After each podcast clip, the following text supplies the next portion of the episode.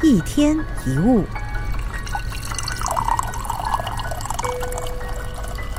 人跟人交往的时候，总想知道对方的心情，对方怎么看我。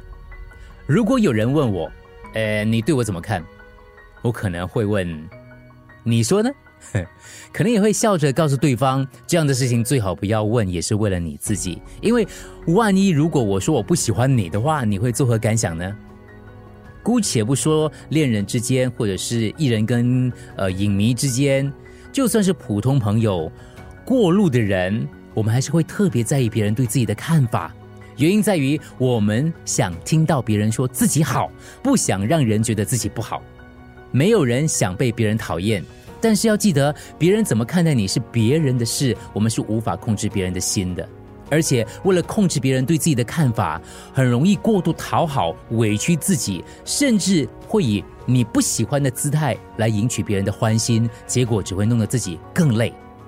长大要学的一件事就是，不要太在意别人对你的看法。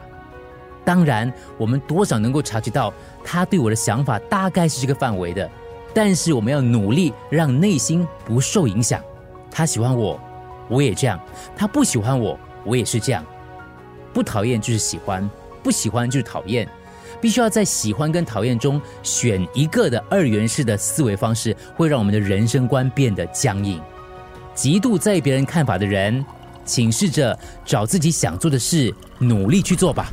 一天一物，除了各大 podcast 平台，你也可以通过手机应用程序 Audio 或 U F M 一零零三 SG slash podcasts 收听更多一天一物。